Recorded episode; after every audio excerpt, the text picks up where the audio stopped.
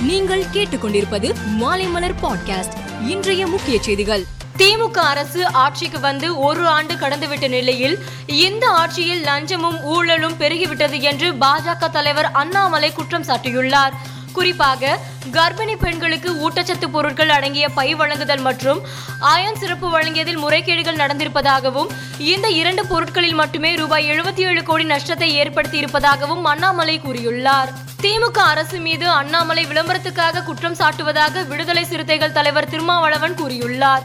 நாங்கள் தான் எதிர்க்கட்சி என்று காட்டிக்கொள்வதற்காக அண்ணாமலை இதுபோன்று செயல்படுகிறார் எனவும் திருமாவளவன் கூறியுள்ளார். கடலூர் மாவட்டம் நெல்லிக்குப்பம் அருகே கெடிலமாற்று தடுப்பணையில் குளித்த ஏழு பேர் நீரில் மூழ்கி உயிரிழந்த சம்பவம் அப்பகுதியில் பெரும் சோகத்தை ஏற்படுத்தியுள்ளது. உலக சுற்றுச்சூழல் தினத்தையொட்டி மண் காப்போம் இயக்கம் நிகழ்ச்சியில் பிரதமர் மோடி பேசுகையில் பருவநிலை மாற்றத்தால் இந்தியாவின் பங்கு மிக குறைவாக இருந்தாலும் சுற்றுச்சூழலை பாதுகாப்பதற்காக இந்தியா பல முயற்சிகளை மேற்கொண்டு வருகிறது என்றார். மண் வளத்தை காப்பாற்ற கவனம் செலுத்தி உள்ளதாகவும் அவர் குறிப்பிட்டார். கடந்த சில நாட்களாக உடல்நிலை பாதிக்கப்பட்டு வந்த ஷாருக்கானுக்கு கொரோனா பரிசோதனை செய்யப்பட்டது. இதில் ஷாருக்கானுக்கு கொரோனா தொற்று உறுதியாகியுள்ளது. மேற்கத்திய நாடுகள் உக்ரைனுக்கு நீண்ட தூர ஏவுகணைகளை வழங்க தொடங்கினால் ரஷ்யா புதிய இலக்குகளை கடுமையாக தாக்கும் என்று அந்நாட்டின் அதிபர் புதின் எச்சரிக்கை விடுத்துள்ளார்.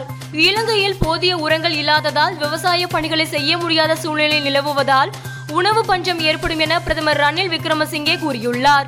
வருகிற செப்டம்பர் அக்டோபர் வரை நாட்டில் உணவு விநியோகம் நீடிக்கும். அதன் பிறகு பொதுமக்கள் இரண்டு வேளை மட்டுமே சாப்பிடும் நிலை ஏற்பட்டாலும் ஏற்படலாம் என்றும் அவர் எச்சரித்துள்ளார். இருபது ஓவர் உலகக்கோப்பை போட்டிக்கு முன்பாக ஹர்திக் பாண்டியா இருபது ஓவர் போட்டிகளில் மட்டுமே விளையாட வேண்டும் என்று முன்னாள் பயிற்சியாளர் ரவி சாஸ்திரி ஆலோசனை கூறியுள்ளார். மேலும் செய்திகளுக்கு மாலைமலர் டாட் காமை பாருங்கள்.